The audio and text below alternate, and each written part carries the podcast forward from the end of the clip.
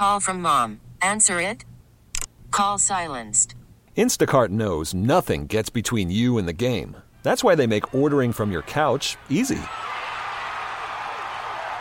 Stock up today and get all your groceries for the week delivered in as fast as 30 minutes without missing a minute of the game.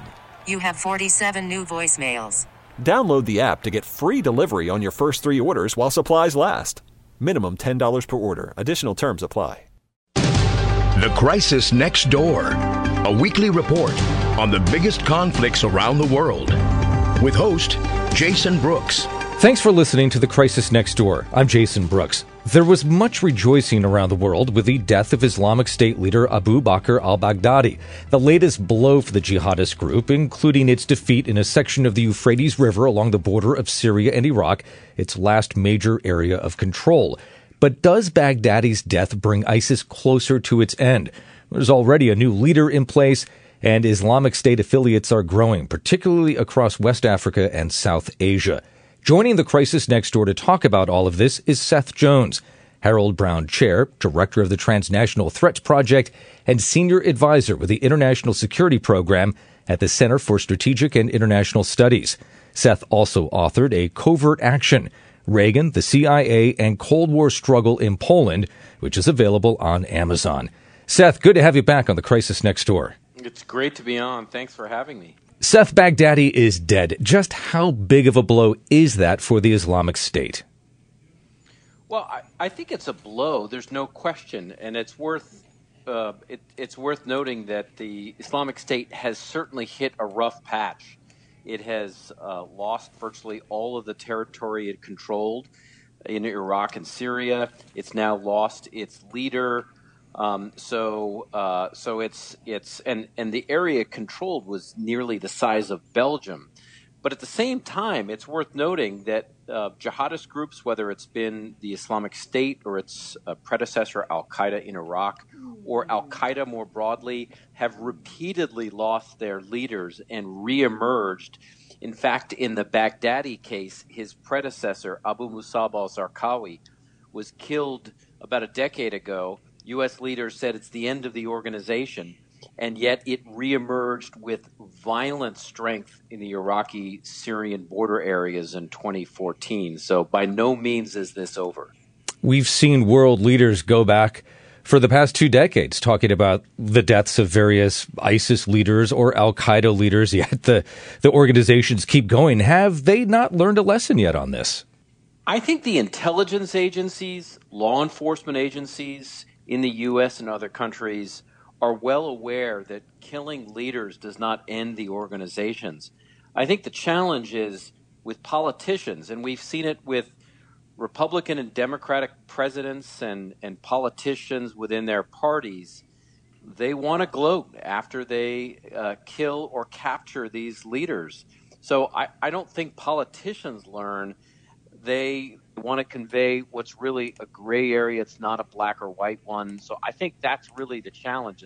But the counterterrorism officials involved, and I can put myself in that category having been in U.S. special operations. I mean, these people generally know that it's not quite this easy. The Islamic State didn't take long to name Baghdadi's replacement, Abu Ibrahim al Hashimi al Qurashi. What's known about him? Well, not a lot. And, and what's probably particularly noteworthy is is the last part of his name, the Al Qurashi, which then has lineage with the Prophet Muhammad. So what they're trying to do is tie their leader back to uh, uh, to the Prophet. It, it is it is uh, it is a kuna a kakunya. It's a it's a name that they've given this individual. It's not clear who that is and what name people have generally known him by. So uh, most of the Islamic leadership is well known. It's just not yet clear who that person with that name is right now. I think that's what people are outside, anyway, of the government are are looking at. Is that a big advantage for the Islamic State at the moment? The fact that he's a bit of a mystery to organizations elsewhere in the world? I'm not sure it's a huge advantage. Uh, I think it's probably helpful for the Islamic State to appoint a successor quickly because along with their loss of territory, it's a pretty serious psychological blow to the support network. So naming someone and you know creating a bit of mystery is certainly helpful to some degree with uh, with the the, um, the the rest of the networks. And again, we're not just talking about Iraq and Syria. We're talking about parts of West, North, East Africa, South Asia, Southeast Asia. So particularly large area. We've seen tremendous resources poured into trying to defeat the Islamic State and Al Qaeda, yet they continue to thrive. How do they manage? Well, one of the things that I've done is looked at the roughly 200 insurgencies that have taken place uh, since 1945. The Islamic State is uh, is an insurgent group in its willingness and desire to hold and govern territory. And there are a couple of things that are common across these types of groups. One is they prey on local grievances. So what they really need is people in areas where they want to operate to be upset at everything from it could be economic issues, it could be sectarian. And the issue with grievances, for example, is that they exist in spades in Iraq and Syria. I mean, if you take Syria as an example, it is a shattered state right now. Uh, it's got massive economic problems. 83% of the population lives under the poverty line. Iraq is not much better. It's got a proliferation of Shia militias, and uh, that that have caused serious concern among um, some of the Sunni Arabs. Look at the demonstrations, the protests in Iraq over the past couple of weeks. They are protesting in part the Shia militias, the Hashd al Shabi that populate uh, some cities of, of Iraq. There are also governance challenges. Um, the Assad regime doesn't control chunks of north of the north uh, and eastern parts of the country. If you look at World Bank data, Syria ranks in the bottom category of virtually every uh, statistic of government effectiveness, and, and, and, and, Iraq is in the same category. So, uh, so, so governance challenges abound. These things are primed for groups like the Islamic State to take advantage of. Does a group like the Islamic State offer stability in these areas? And how did ISIS fare as an administrator of government services during its short lived caliphate? It looks like the Islamic State fared reasonably well for the first couple of months that it operated in a number of cities. And we know from talking to people in Mosul, for example, that when the Islamic State first took over, uh, they were not real barbaric in their treatment of local individuals. Uh, they kept a lot of the government officials in place. They they weren't real uh, uh, serious about enforcing the length of beards or or prohibiting things like cigarettes. Uh, over time, though, they be- they became much more uh, sort of over demanding of people uh, they kept a, uh, essentially a ministry of virtue and vice that that uh, demanded that people grow their beards out, that they they not smoke. Um, so a range of these issues over time. So so by say year one, year one and a half, year two, in cities like Fallujah and Ramadi and Mosul, people people then increasingly became disillusioned with the Islamic State. So I think over time it lost a lot of its support networks. And just to be clear, what, what, what may occur in the future in countries like Iraq and Syria may not be the Islamic State as we know it. You've got Al Qaeda elements in these areas. We could see something, some group that emerges out of these jihadist networks that's, that's sort of a, a 2.0. And obviously, a lot of the focus is on the Islamic State and Al Qaeda. But as you just said, there are other jihadist groups active, especially in Syria. Do any of those groups show the ability to supersede their more well known counterparts? Well, what we see in Syria, for example, in Idlib, is uh, is a group uh, called Hayat Tahrir al-Sham. They have a pretty significant following. They've got uh, over 10,000 fighters, and uh, and they have they've had historical links to Al Qaeda, including to Ayman al Zawahiri, the current head of Al Qaeda. They provide services and governance in areas that they control in Idlib. So there are groups like that that may be able to take advantage of the decline in territorial control, the death of Baghdadi, But I think what's what what's what's worth noting is that the numbers of individuals that support some form of Salafi jihadist ideology in Iraq and Syria are almost 40,000. Those networks are pretty fluid right now. So, what we certainly could see is the rise of a charismatic leader, someone like Mohammed al Julani, who's the head of Hayat Tahrir al Sham, and to establish some new group uh, under even a different name that tries to bring some s- consensus to these uh, disparate networks.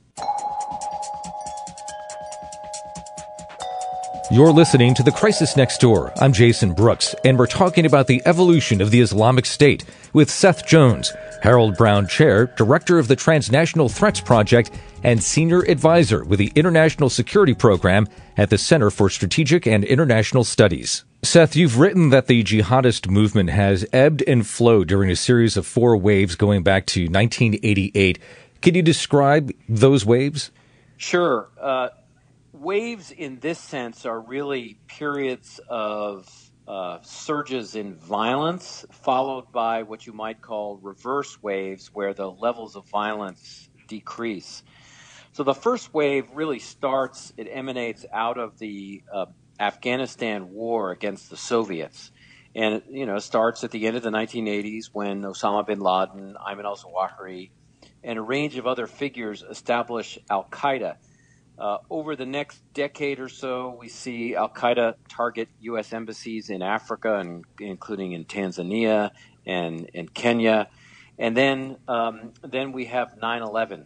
That's really the peak, uh, the, the the high point of that first wave. It's then followed by a range of efforts by the U.S. to target. That means either capture or kill Al Qaeda leaders in Afghanistan, in the U.S., in Pakistan, and in other areas. We get a second wave that starts around the time of the U.S. invasion of Iraq, and it's followed by a major increase in attacks in London and Madrid, Spain, in Casablanca. But then it gets, we see a reversal as Al Qaeda in Iraq is weakened in, in Iraq. There are U.S. drone strikes against Al Qaeda operatives in Pakistan. There's a third wave that, that then appears really around the 2000 seven, eight, and nine period. Uh, in particularly areas like Yemen, where the very influential Yemeni American named Anwar al Awlaki uh, sets up shop. He leaves the U.S., settles in Yemen, and there are a number of um, uh, attacks or attempted attacks against the U.S., including the underwear bomber uh, that come from areas like this.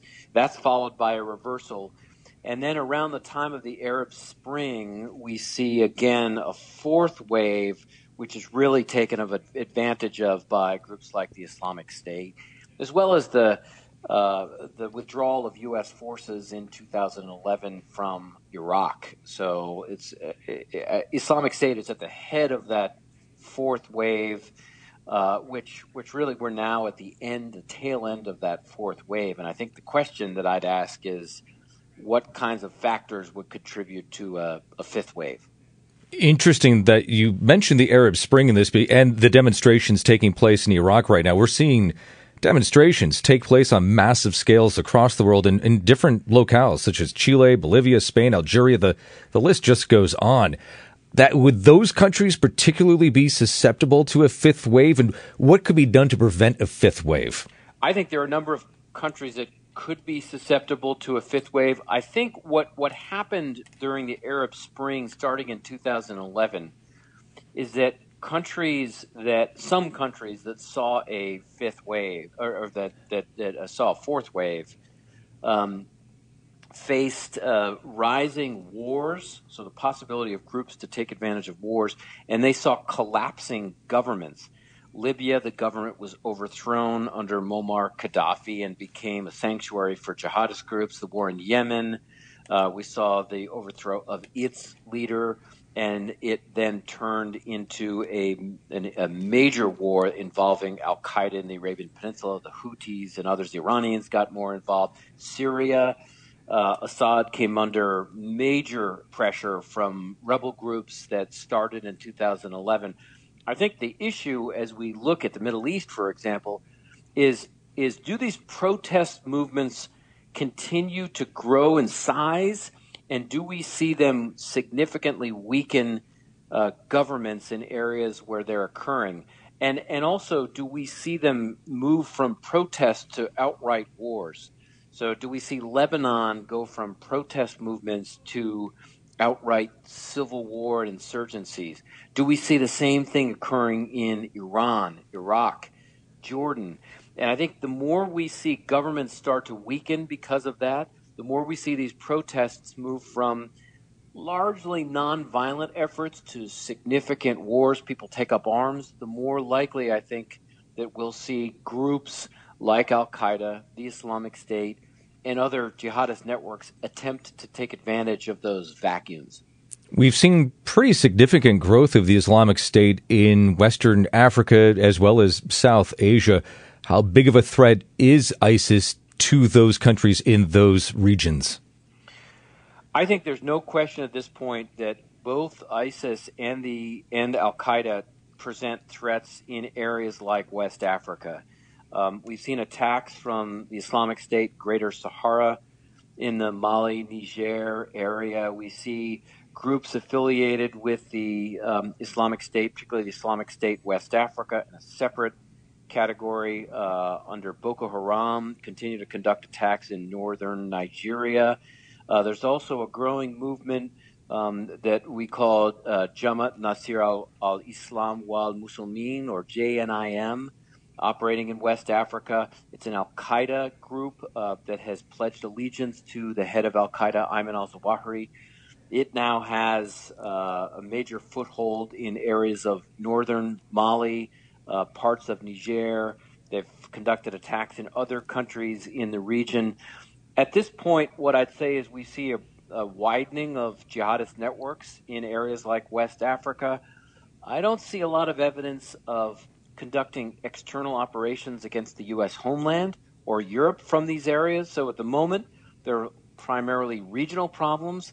I think what you'd have to look for is do we see an increase in external operations or, or what we call in um, in counterterrorism lingo XOps from from these areas? And I think they're, that means that they're important to keep a close eye on. You just mentioned Europe, and French President Macron called Bosnia Europe's ticking time bomb due to the country's foreign fighters in Syria and Iraq. Although data published by Radio Free Europe shows that Belgium, Sweden, and Denmark have a higher percentage of fighters per capita compared to Bosnia, how big of a crisis is this for Europe? Well, I, I mean, Europe has been the one that's probably been hit hardest by groups like the Islamic State and the proliferation of fighters in areas like Iraq, Syria, and Turkey. France has been hit multiple times.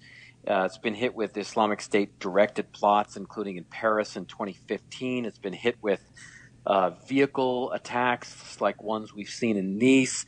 Germany, the same kinds of things. Um, the major Christmas market attack that was a vehicle attack. Uh, the French attack had direct links to individuals operating in the area outside of Brussels in Belgium. So Europe has been um, threatened by uh, jihadist networks operating on its soil.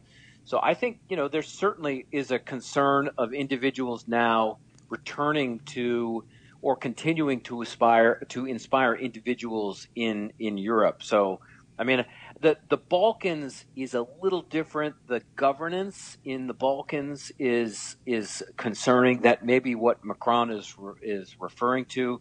I think the Belgians have probably improved their police, broader law enforcement and intelligence collection of networks operating in the in in Belgium. Uh, Balkans are a little bit more of a wild card right now. The Trump administration has somewhat reversed itself on a full pullout of U.S. forces from northern Syria and will continue to provide some amount of cover for Kurdish fighters who've done a lot of the heavy lifting in fighting ISIS. Eh, the Kurdish run SDF ran the prisons holding Islamic State fighters. Any idea how many were incarcerated and, and how many may have escaped given Turkey's offensive against the Kurds in northern Syria? Well, the numbers are in the five digits. I mean, we know, for example, that there at least up until recently, were in the order of 10,000 Islamic State fight, fighters in uh, in prisons run by Syrian Democratic forces, including ones at Al Hol, uh, for example. The challenge is it's not entirely clear yet how many have escaped or been freed from those prisons. And the broader challenge is that uh, there are a number of European countries or Central Asian countries that have revoked the citizenships of these uh, individuals, or even if they haven't, they don't want them coming back. So there's a, there's a much broader question about what you do with 10,000 or more Islamic State fighters. And then if you add on potentially radicalized family members uh, that may not be fighters per se, but are are upset and in some ways understandably upset that they've been kept in detention facilities, haven't been through judicial processes, and and has made some of them quite angry, uh, putting them at risk of radicalization. So we're talking about you know five digits worth of of people that that may be potential problems in the foreseeable future. While it doesn't seem likely that jihadist groups will be entirely defeated anytime in the near future, is there any real threat of a caliphate being formed and holding? It seems that holding ground is anathema to traditional guerrilla tactics of staying on the move. Well, the if if if you look at the way someone like uh, Mao Mao Zedong, who who was one of the most influential individuals that has written on guerrilla warfare, I think most people that have encouraged guerrilla warfare, and this has been true of jihadist groups, is they're really uh, this is a phase of warfare. Ambushes, raids, uh, bombings are conducted when there's a major disparity between the group and governments that it's facing. But at some point, if there's some more equilibrium in that balance of power, groups will move towards more conventional forces. This is why, after the U.S. leaves Iraq in 2011, two or three years later, as the Islamic State builds up its weapons, its uh, tactics, its techniques, its procedures, its training, it is able to take on Iraqi forces straight up in, in roughly conventional battles in Fallujah and Ramadi and other cities. So, really, guerrilla tactics are are a, um, a, a tactic that groups use temporarily while they're in a weaker status. So, we certainly could see in areas that we see the Islamic State, Al Qaeda, or other groups begin to build up their capacity to shift to more conventional operations. It's both fascinating and frightening to witness the evolution of these jihadist groups. Seth, good to have you back on the Crisis Next Door. It's great to be on. Thanks for having me. We've been joined by Seth Jones, Harold Brown Chair, Director of the Transnational Threats Project, and Senior Advisor with the International Security Program at the Center for Strategic and International Studies. Thanks for listening to The Crisis Next Door. I'm Jason Brooks. Till next time. The Crisis Next Door with host Jason Brooks is produced weekly. If you have any thoughts for Jason, email him at tcndpodcast at kcbsradio.com. Again, that's tcndpodcast at kcbsradio.com. Is in full swing. NBA playoffs are heating up, and your NFL team is gearing up for training camp. Listen to the latest on the teams you love here on the Audacy app. The biggest sports radio stations in the country, providing unrivaled local coverage of their teams, all in one place. Exclusive interviews with players, coaches, and team executives, streaming live and always available on demand. Stay in the know with your favorite teams right here on the Audacy app.